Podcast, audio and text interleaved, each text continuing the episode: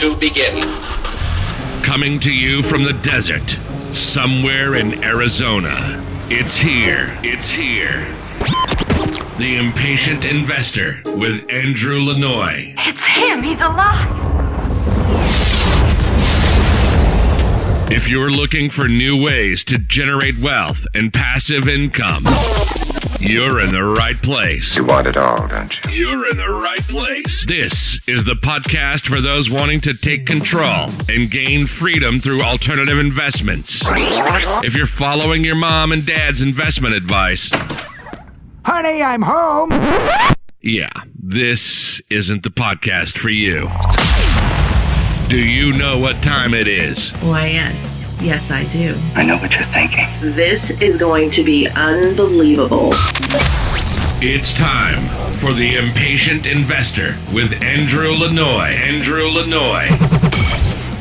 Investors who stay ahead of inflation stand to profit greatly from commercial real estate. The explosive growth of hedge funds in the 80s and 90s coincided with an investing public seeking alternatives to a volatile public market.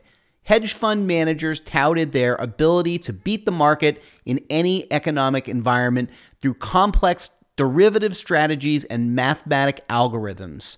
Investors were hooked. Decades later, the reality is hedge funds haven't been able to beat the market consistently. In fact, for many hedge funds, the only ones making money were the hedge fund managers and not their investors. This was due to the exorbitant fees hedge fund managers charge whether their funds made money or not. The underlying appeal of hedge funds was the ability to zig when the market zags.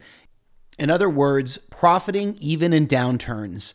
Most hedge funds have never fulfilled this promise, but there is one investment class that has commercial real estate. It should come as no surprise that since the 90s, ultra high net worth investors and institutions such as university endowments have been consistently divesting themselves of hedge funds. They've been reallocating their assets to a more reliable recession buster, commercial real estate.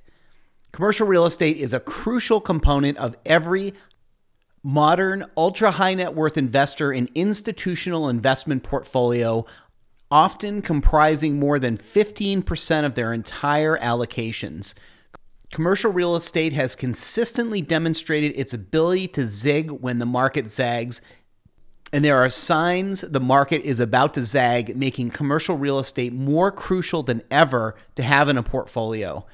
The economy has been in expansion for more than 10 years and is, in fact, in the most prolonged period of expansion in U.S. history.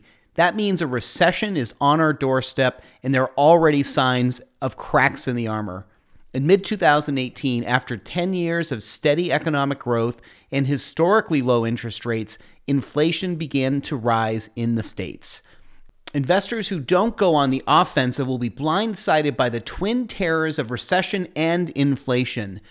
We're focusing here on strategies for staying ahead of the inflation curve to not only survive but to prosper.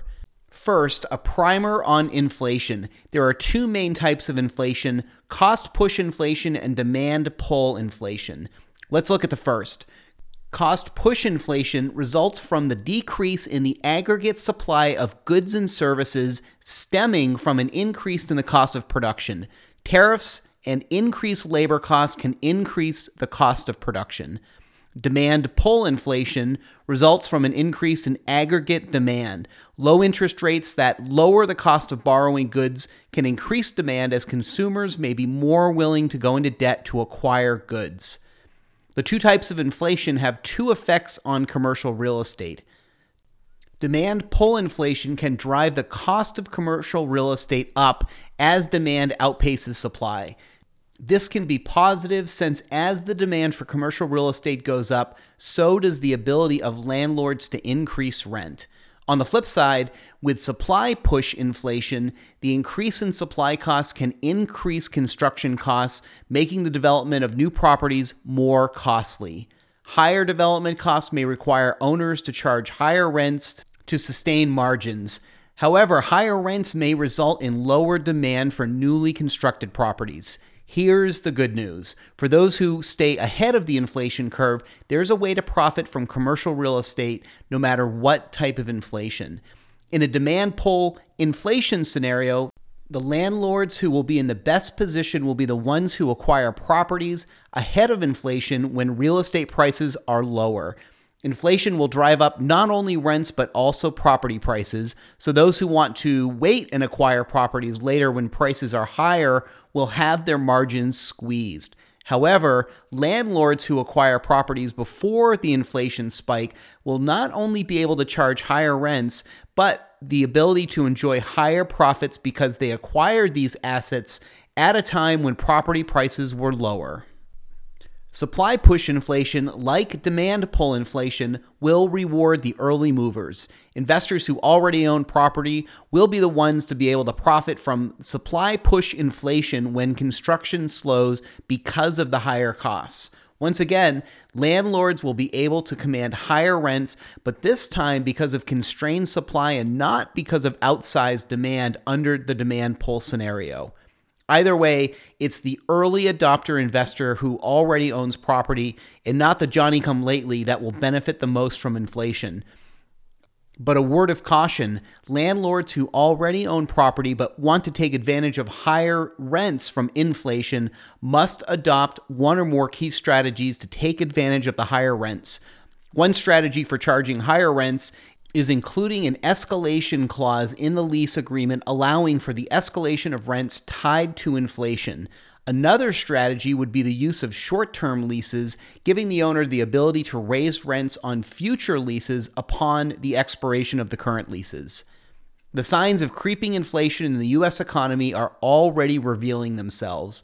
Those who stay ahead of the curves and invest before an inflation spike will be able to take advantage of higher rents when this happens and enjoy higher profits from properties that were acquired before this anticipated spike. So get moving now before the market zags.